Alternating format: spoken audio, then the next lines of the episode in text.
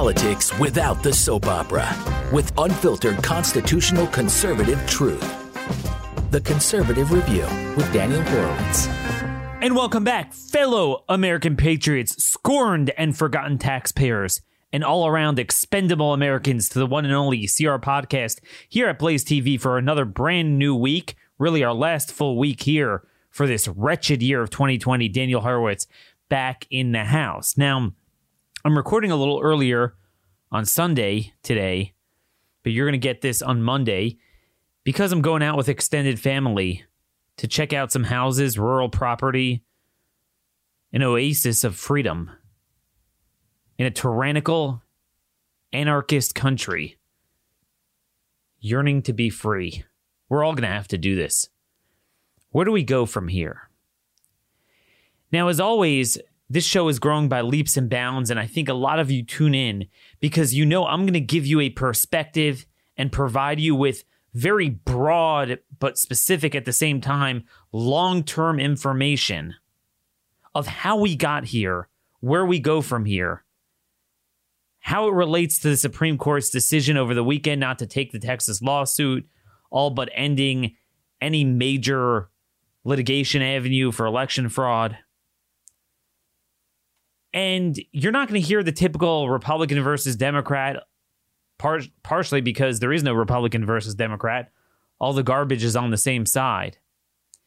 And I think the more fundamental question is it's not, it's certainly not just about Trump. It's not even about election law in a vacuum. It's not even just about the broken one way street, dead end nature of the federal judiciary. But it really zooms out as far as the broken one way street, dead end entire political system for people like you and me. And when I say people like you and me, I don't mean necessarily people that consider themselves conservative or flaming right wingers.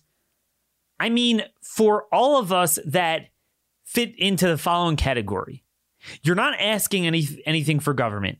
You're not asking for any particular regulations, subsidies, handouts preferential treatment. You just want government to not control your lives, control your personage, to focus on national security at a local and state level, to focus on legitimate violent criminals that harm our own liberty. Leave us alone. Don't give handouts to businesses, but don't go after businesses don't tilt the playing field towards Amazon and Walmart. And we're not even asking government to pro- promote conservative traditional values as it really did for 200 years. But just don't shove on us trannies and insanity and leave us alone. I, I think that description really ropes in the majority of Americans, especially those who have families, but you know, not necessarily only those who have families. And the broader lesson from this Supreme Court decision is go to hell. You and I have no avenue to turn to. Everything is heads they win, tails we lose. And what's interesting is mechanically the Supreme Court decision not to, not to take the case doesn't really change much. They were never being asked to determine the outcome of the election. They were just being asked to push off the safe harbor day by a, by a week so the state legislatures could further investigate and and just to declare these changes to state law as unlawful. Not that the court would do anything with it, just declaratory judgment. Ultimately, it was always going to be the state legislatures who would have to appoint a slate of electors if they disagree with what the Democrat Party, empowered by the secretaries of states, did in those four states. And ultimately, ultimately, it would be incumbent upon Senate Republicans to block certification of Joe Biden. And ultimately, that was never going to happen, not because of the courts, but because Republicans suck. But the truth is, we are in the position we are in in the courts because Republicans suck.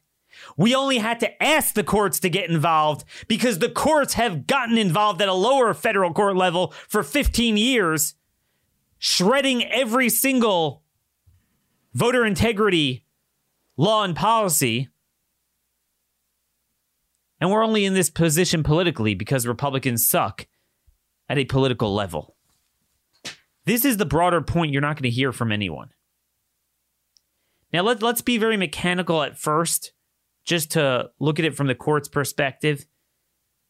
And then we're going to zoom out at their appalling hypocrisy, but also the hypocrisy of those on the pseudo right or the principled conservatives and the phony establishment Republicans that are cheering on this as a very, you know, principled exercise in judicial restraint, their gross hypocrisy, and why every decision of the court cuts against us every time, all the time, and why we have no avenue in the current political dynamic, and why every political idolatry has been slayed before your eyes, every golden calf, and you have nowhere to turn but to God and really to start plowing a new political system at a very local level.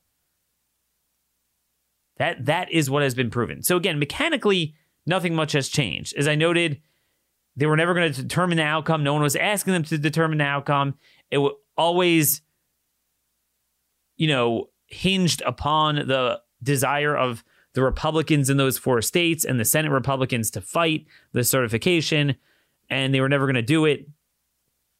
The only reason why we wanted to go to the court is two reasons. And this a lot of people are forgetting this. Is number 1, the courts are the ones that destroyed the election laws that got us here to begin with. So it's like, "Hey Supreme Court, patrol your own stupid lower courts." And number 2, it's only because in the minds of all these people complaining about the lawsuit that the courts are supreme and the state legislatures have no right to deal with it is why we felt we'd play their game and have the holy of holy Supreme Court at least give declaratory judgment and say, look, these changes were done unlawfully. So it would give, we're not asking for a legal, consequential outcome judgment from the court. We're asking for just a kind of a pro forma ceremonial declaration, which would just give more political clout to what ultimately the state legislatures and the Republican Senate would have to do. But of course, they wouldn't have done it anyway, even if the court would have done what we wanted them to do. That's the reality here. Now, what happened? Alito and Thomas said, look, it's an original jurisdiction case because it's a dispute between the states, so we have to take it up. But we were stating no, basically no opinion on the underlying merits. I think deep down, I think they're with us, but they felt once they didn't have the votes. I'm not. I'm not defending them not writing a dissent, but I'm just saying you can't necessarily read that they didn't dissent from it. They, in their mind, they feel like this wasn't going to happen anyway. The Republicans are stupid and weren't going to fight it anyway. Biden's going to be president anyway. So he may as well save our political clout as so called impartial ju- justices for the issues, perhaps corona fascism and things like that.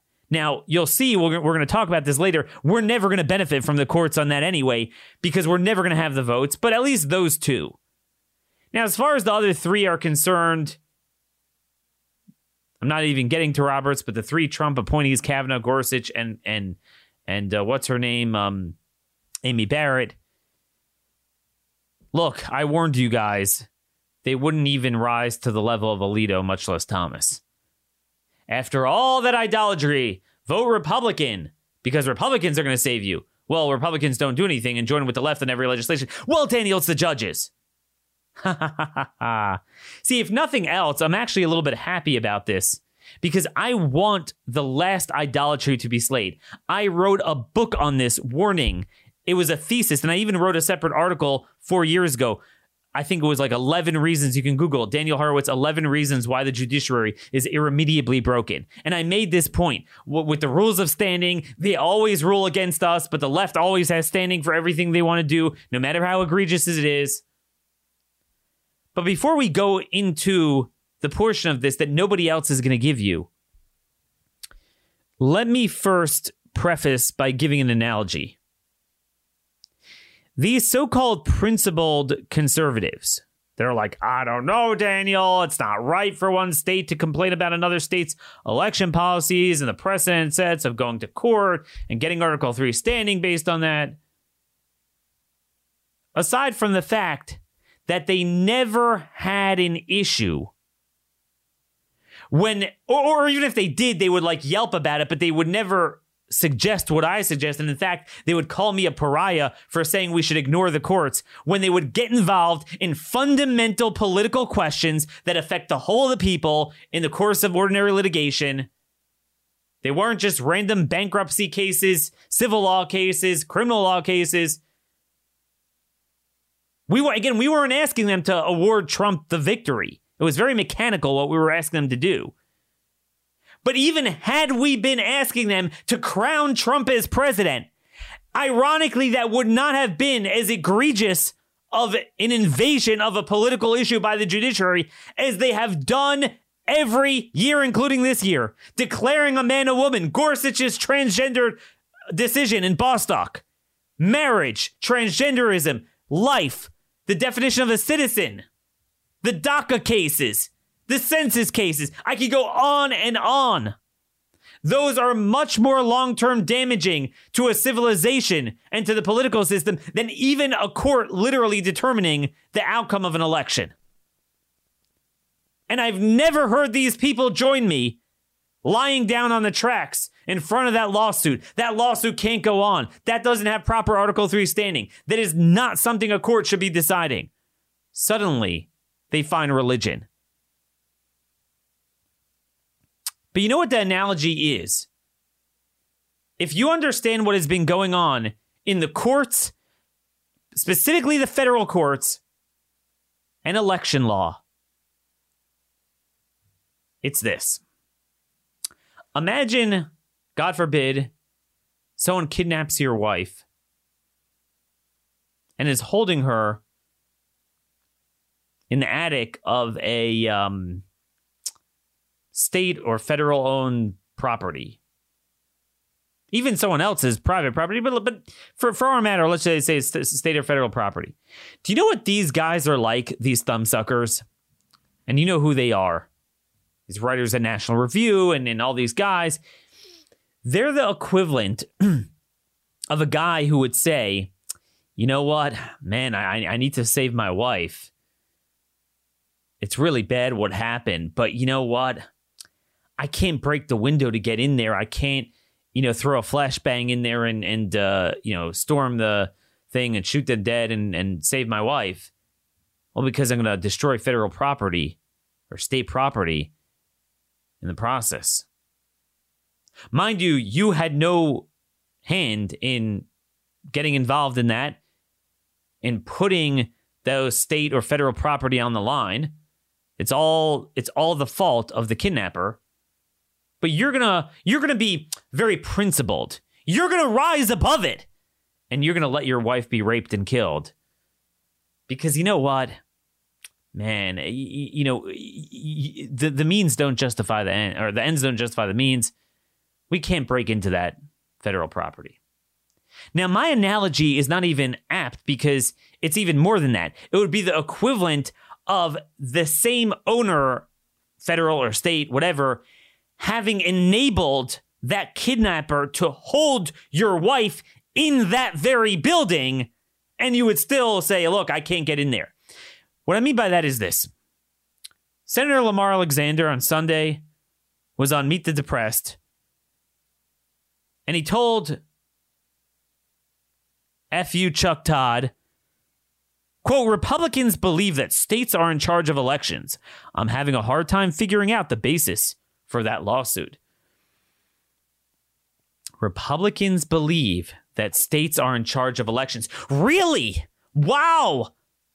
Folks, for the last 10 years, I have written probably a 100 columns on every single time the states try to either enforce existing voter integrity measures and laws or implement new ones that were very sane and common sense and well within the terms of the state and federal constitutions. Every single one, the lower federal courts have intervened in state affairs. Yeah, we're told they're not supposed to do it, right? States control times, methods, and procedures of the elections. The federal courts nullified every single thing they've done. I'll never forget when I had an activist, super activist in North Carolina, tears in her eyes, when she showed me a picture of a sign outside a polling station that said no photo ID required after she fought so hard to get it implemented. The state legislature, the governor, it was enshrined in the state's constitution. And the Fourth Circuit, that is a federal court, said no. And Republicans never followed my advice to say, look, just like they're saying now, this is a state issue. The Constitution is clear about that. Federal courts have no jurisdiction. And also, how do you have Article 3 standing for the ACLU and these random like NAACP to bring standing? Show me a person that couldn't get a hold of a photo ID and couldn't vote, and let's have a case. But you can't just shoot at a broad thing. How do you get standing? I don't like photo ID. Well, what about it? Can you not get one? The state provides it to you if you don't have one. But they always get standing. Never a problem. Some of the very same states that are that we're talking about. We are only in this position that the Democrats have this much power because of a cascading effect of a series of lower court federal court rulings that have thrown out everything they wanted to do. The Democrats control the governorship of North Carolina to this day because of a margin of ballot harvesting that is illegal pursuant to state law, but the Fourth Circuit said you have to do it. Democrats hold two federal House seats in North Carolina because of a Fourth Circuit redrawing of the maps after the Supreme Court eventually said federal courts can't get involved, but it was too late. Every single case. Do you know in Arizona, Arizona has become a blue state.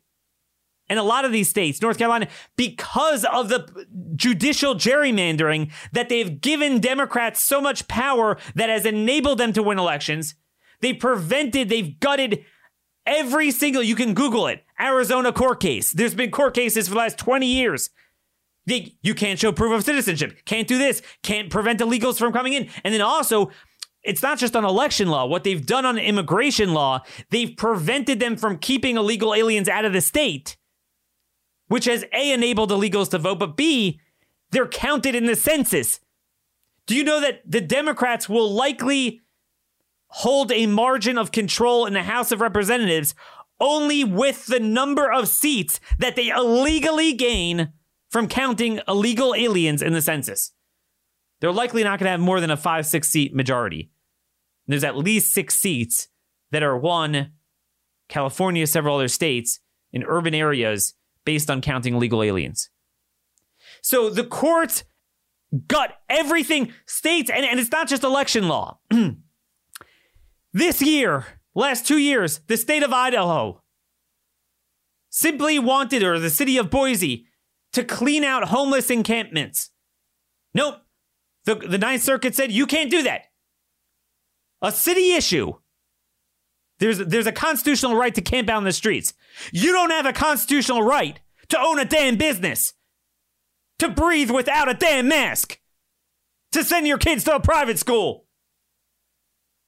Curfews are fine.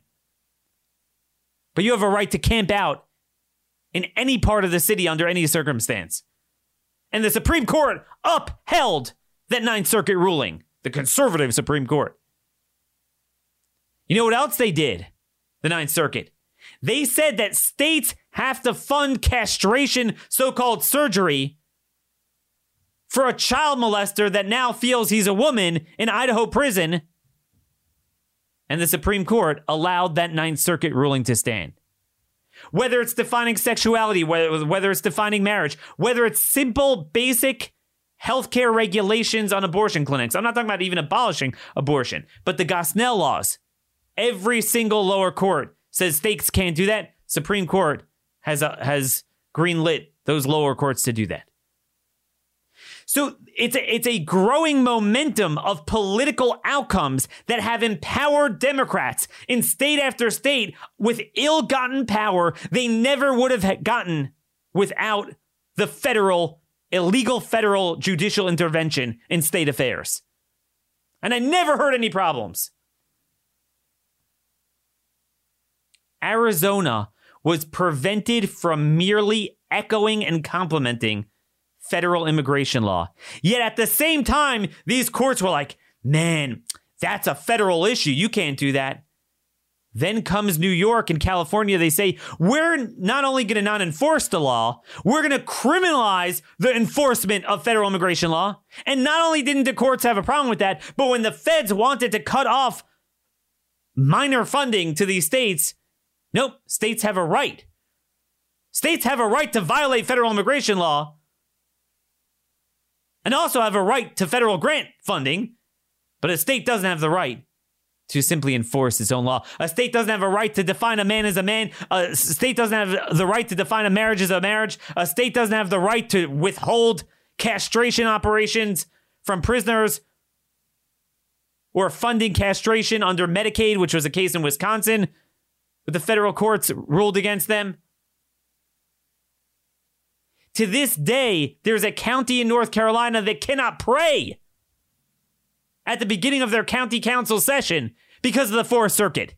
You want to talk to me about Article 3 standing? How the hell does someone get standing when council members without they're not forcing anyone this is not a, like a school event this is their own council meeting they're not bothering the citizenry someone saying jesus or something who gets standing for that and the answer is because it's a one way street and it's a dead end because you and I are expendable. So I don't want to hear this garbage. You send this show to any of your friends who are like, I'm I'm principled. I think this is a, a state issue. The federal courts can get involved. Do you understand? In this election, the reason we don't have matching signatures in Pennsylvania is because of League of Women Voters of Pennsylvania v. Boockvar August 7, 2020. That is a federal case. That's not state court. Eastern District of Pennsylvania. That forced the settlement. Same thing in Georgia. Same thing in North Carolina. North Carolina, Trump ultimately won, but I think as you all know, Trump was slated to win by four points or so, four or five points, and it was very close. They almost wound up pulling it off because of the cheating. So here's the dirty little secret we are only in this position because the federal courts have raped the states, have denuded them their ability to govern on anything, but particularly election law. And then suddenly we go to the federal court, the Supreme Court, and like, so if we go to them before an election, oh, you don't have standing, talk to the wall. And that's literally, literally what they did in Pennsylvania. And then we come afterwards, well, I don't find a good avenue here. I don't see good standing. This is where we are. You know, in the same week, a stinking, dinky federal district judge ruled that Trump must take an affirmative action to violate federal immigration law and hand social security numbers and work permits to illegal aliens that were amnestied by Obama. Alexander Hamilton, Federalist 69. He contrasts the power of a president to a king, and he used this example. The one, meaning a president, can confer no privileges whatever. The other, meaning a king, can make denizens of aliens. And now we are to believe that a dinky federal judge could do more than a president and a king put together. There's nothing a federal judge can't do except when it's our side that has very clear grievances that were created as a result of federal courts. Remember, the Supreme Court is not supreme over the other branches, even though it thinks it is. It's supreme over the inferior federal courts, but that's the one area over which it will not wield its superiority. Pathetic losers, these people.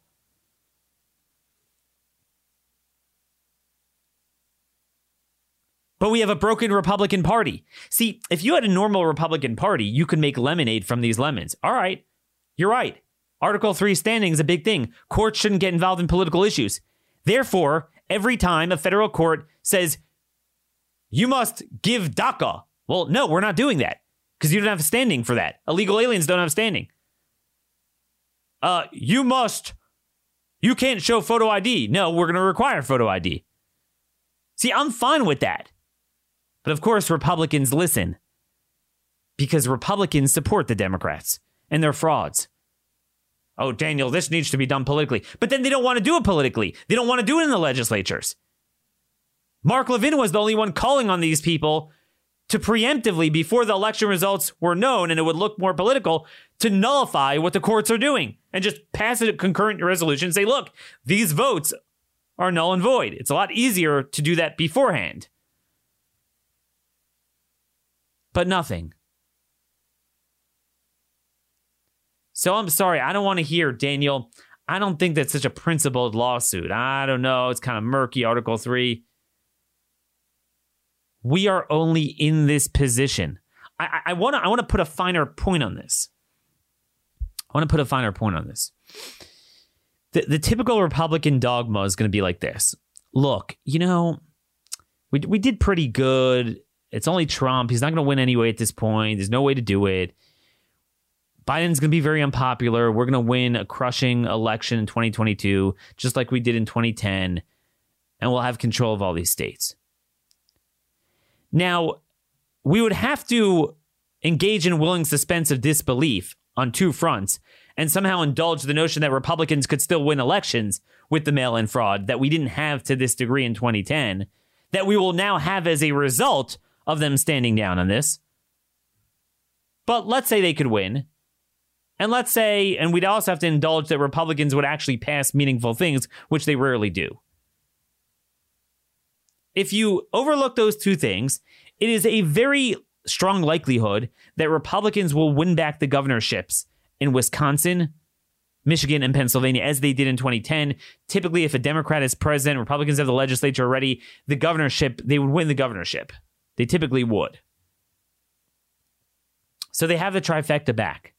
Daniel, that's the proper way of doing it. We win the election and then we pass, you know, photo ID and and ballot harvesting and we and we handle this. Okay. Now indulge me here. Here's the problem with that line of thought. It ain't going to happen. You know how I know that? Because it already happened. Republicans had control between 2010 and 2018 in Arizona, in Georgia, in North Carolina, in Pennsylvania, in Wisconsin, Michigan. They had the trifectas during that era from 2011 to 2019. Okay, you know they they won in 2010. They lost a lot of the power in 2018 election. It was a bad year for them. Okay, Republicans do very few good things with their power. But the North Carolina legislature actually did a couple of things. Every single thing they did was tossed out by the Fourth Circuit. Every single thing. Because then there's no one out there on TV, right, phony right and left, saying, I don't know, guys. That's not a good lawsuit. Where's the Article 3 standing? I don't know. That's a state issue. That's not a proper avenue. The federal courts get involved. They have no problem when a freaking district judge dis- determines the future of the most salient political issues, much less the Supreme Court. To this day, Democrats have millions of votes of illegal votes that are enabled, not even by the Supreme Court, but by lower federal courts. And some of these cases, you might say, hey, Daniel, they were state courts, they were state Supreme Courts. But part of that is only because of the federal courts. In other words, the left goes where they need to go. If they can't win in the states, they go to the feds. So what happened was they went to the feds and the feds gave them what they want. And that created a cascading effect of Republicans losing power and losing elections. So then what happened was over time, Republicans did wind up losing control of the North Carolina and Pennsylvania state Supreme Courts, to name a few. But again, that in itself was enabled initially, it was catalyzed by decisions of district judges in the third and fourth federal courts of appeals.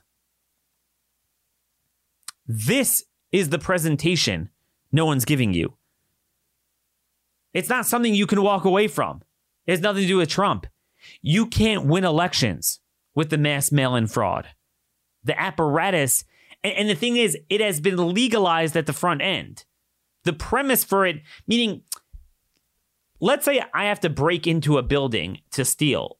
That's pretty hard because I'm not allowed to be in the building, right? You know, if I'm caught there, I'm going to you know be arrested it's be a problem but if you're allowed to break into the building and then once you're in it you could start stuffing your you know stuffing files and whatever's you know that that's the thing. So to to just take my analogy to reality here that's what's happening. The mail-in the ubiquitous mail-in electorate just transforming our elections that is analogous to just like breaking into the building. And they could do it open It's not breaking in. They could walk right in and that's considered so-called legal. The fraud is inevitable from there. You will not be able to win elections. But my friends, this is emblematic of a broader problem that you and I are up against. It's not just election law, it's every law. I am all for fighting it out in, elections. But as I warned in my book, Stolen Sovereignty, you should read it now, four years later, four and a half years later. It's prophetic based on what happened. I warned the following I said, unless we end judicial supremacism, here's what's going to happen. You could work hard to win elections. And I said, Republicans suck, so it doesn't matter. But let's say you get your favorite Republicans. Let's say you get a Ron DeSantis in every single place. Here's what's going to happen they're just going to take everything you do to federal court and they're going to win nine out of 10 times. And unless we push back against the notion of judicial supremacism and delegitimize it, bring back the Lincoln view of the courts that, you know, if they want to give standing illegally to determine a broadly political issue, that's their prerogative to do, but they have no enforcement mechanism. And we, as separate, co equal branches, executive, legislative, really stronger branches of government, we will do what we feel is in accordance to state and federal law, constitution. But nobody heeded my warning. And I warned it's not just that the elections will be meaningless because anything we want to do with that will be voted out by the courts. But it, I, I warned about this in my book. You won't be able to win an election because they're also determining the outcome of election law and voter integrity. And now we are living there. So I'm going to laugh at all these people that think, oh, Daniel, we have to vote Republican. It's going to save us elections the two things that have been preventing us from fighting back on the local level, grabbing power back, working with local sheriffs to say no, no, no, no, we're going to follow the Constitution, were these security blankets, the, the golden calves of elections, voting for Republicans, and the conservative Supreme Court. Ha ha ha. Look how that has worked out in some ways, maybe that's a good thing. We'll finally do what we need to do. We'll finally go where we need to go. But this is the irony. Federal courts are shredding every state issue while this is happening. And none of these principled conservatives are like, look, this is a state issue. The feds have no right to come in. Null and void. Nope. Isn't it cute they all sound like me, making the Article 3 standing, redressability arguments, the political question argument. It's so cute. So, so cute. But I just want you guys to know for all of time, we only have this sort of electoral dynamic, both the election processes mechanically, but also the political power that Democrats have been able to amass to get them to this baseline that they were able to pull this off to begin with is because of lower federal courts that the Supreme Court has allowed to just officiously crush states at every turn without any opposition. That is why we are here. I just want to lay that down. But, folks, this is emblematic of a much bigger point.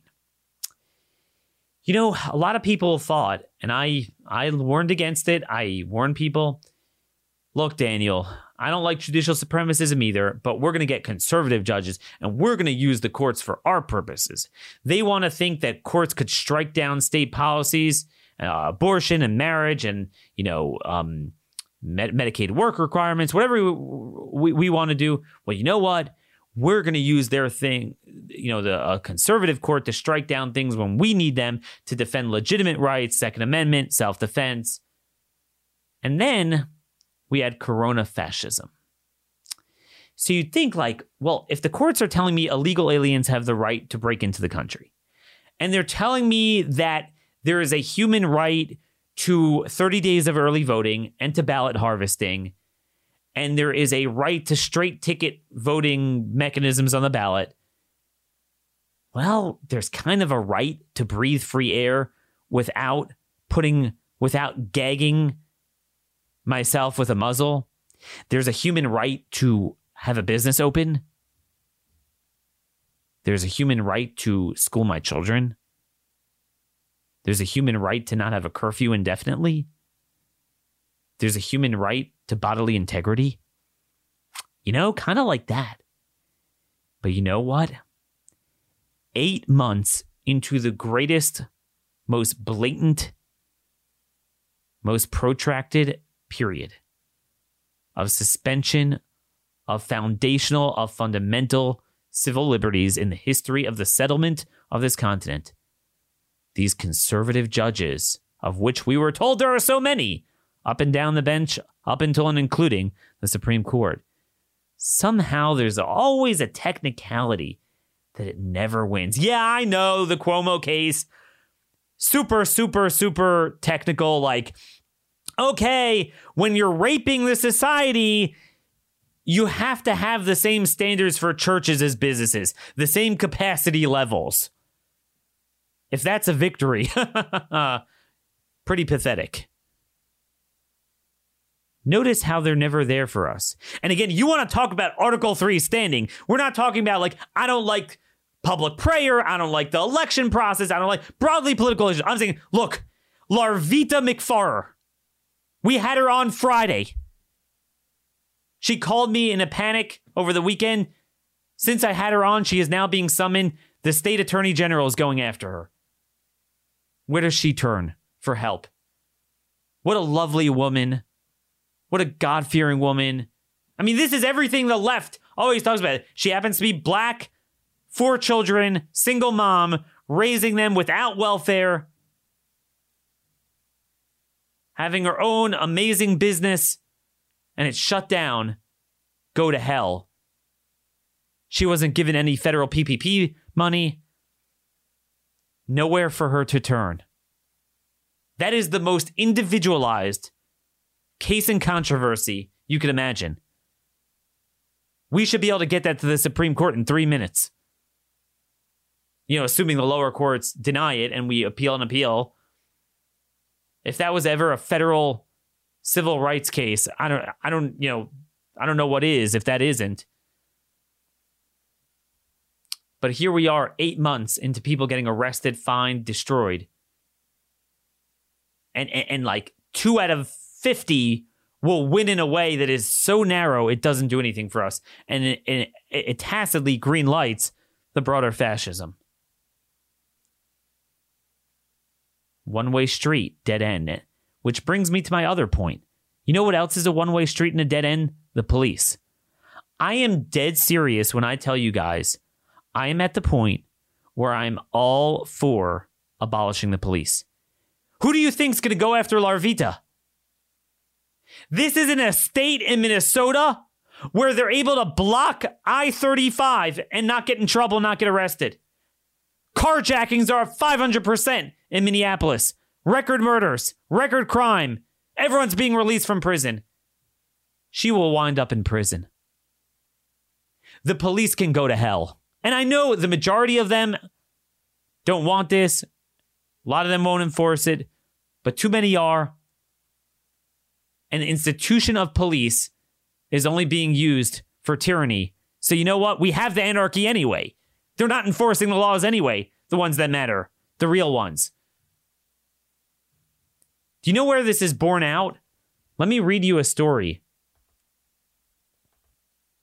Where is this? Woman, this from law enforcement today. Our buddies there, these are good guys. Woman arrested for allegedly driving into people during BLM protest of ICE facility. A woman was reportedly taken into custody after having allegedly driving her vehicle into some pedestrians during a BLM led protest on December 11th.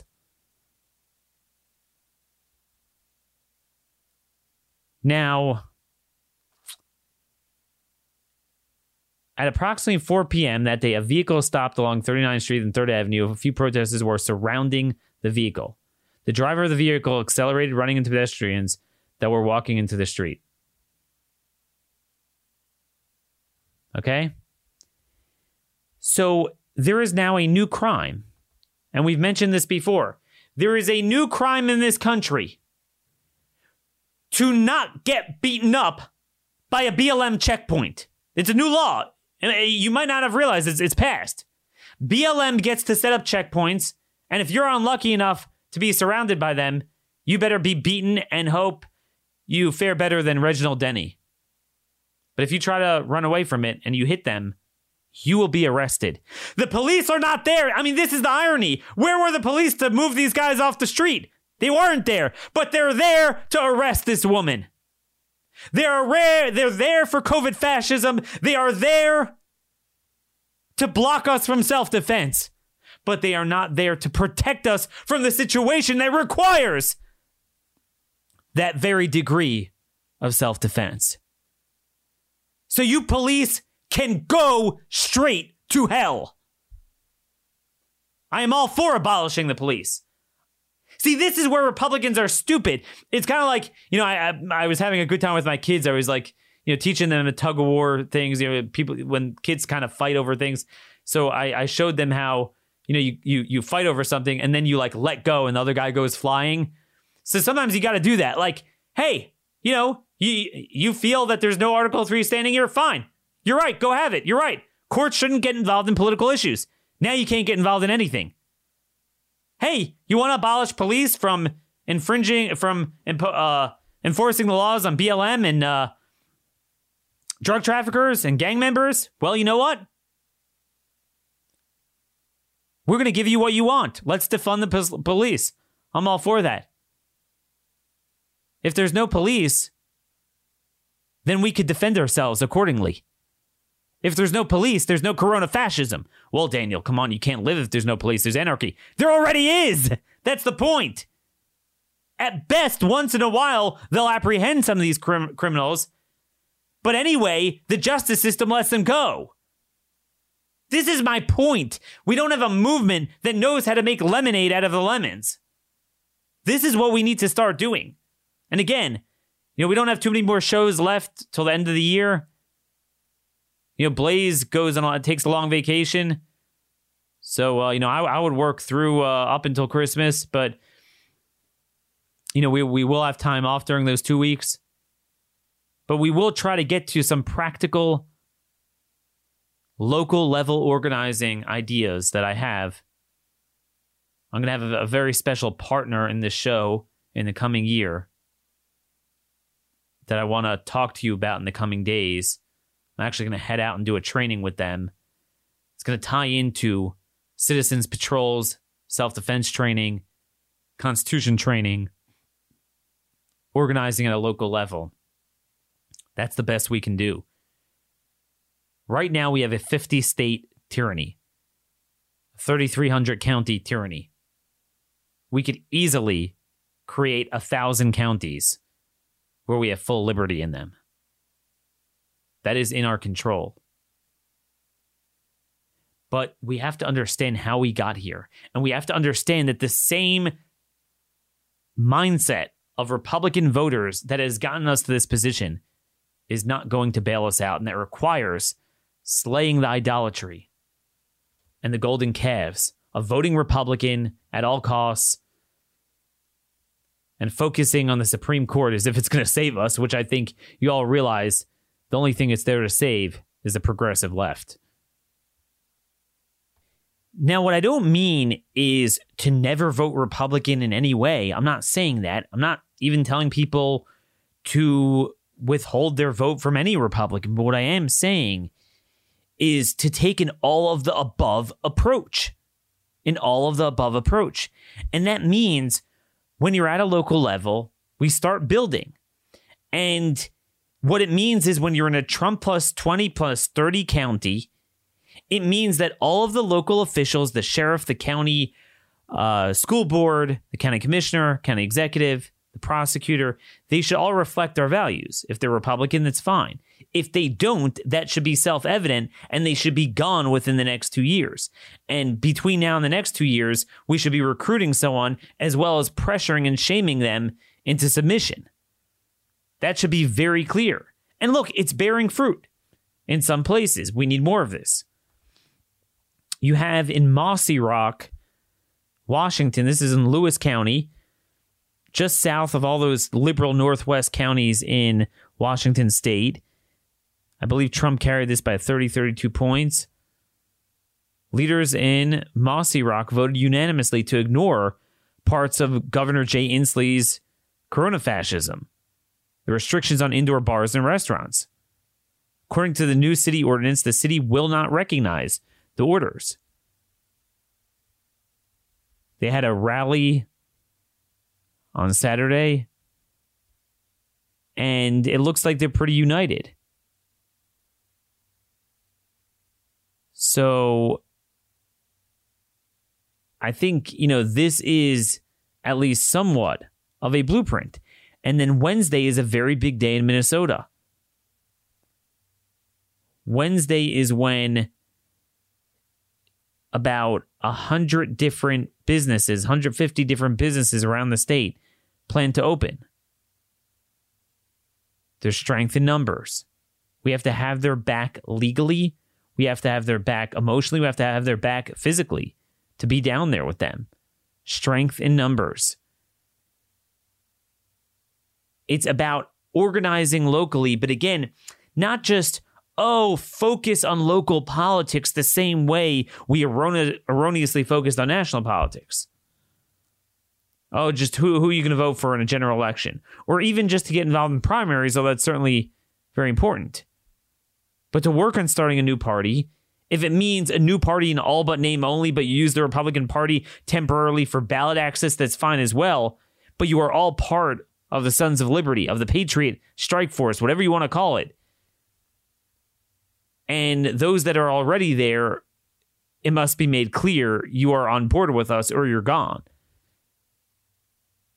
And not just to get involved in elections, but to engage on the issues and to build the community relations, make it culturally taboo for businesses to go along with this.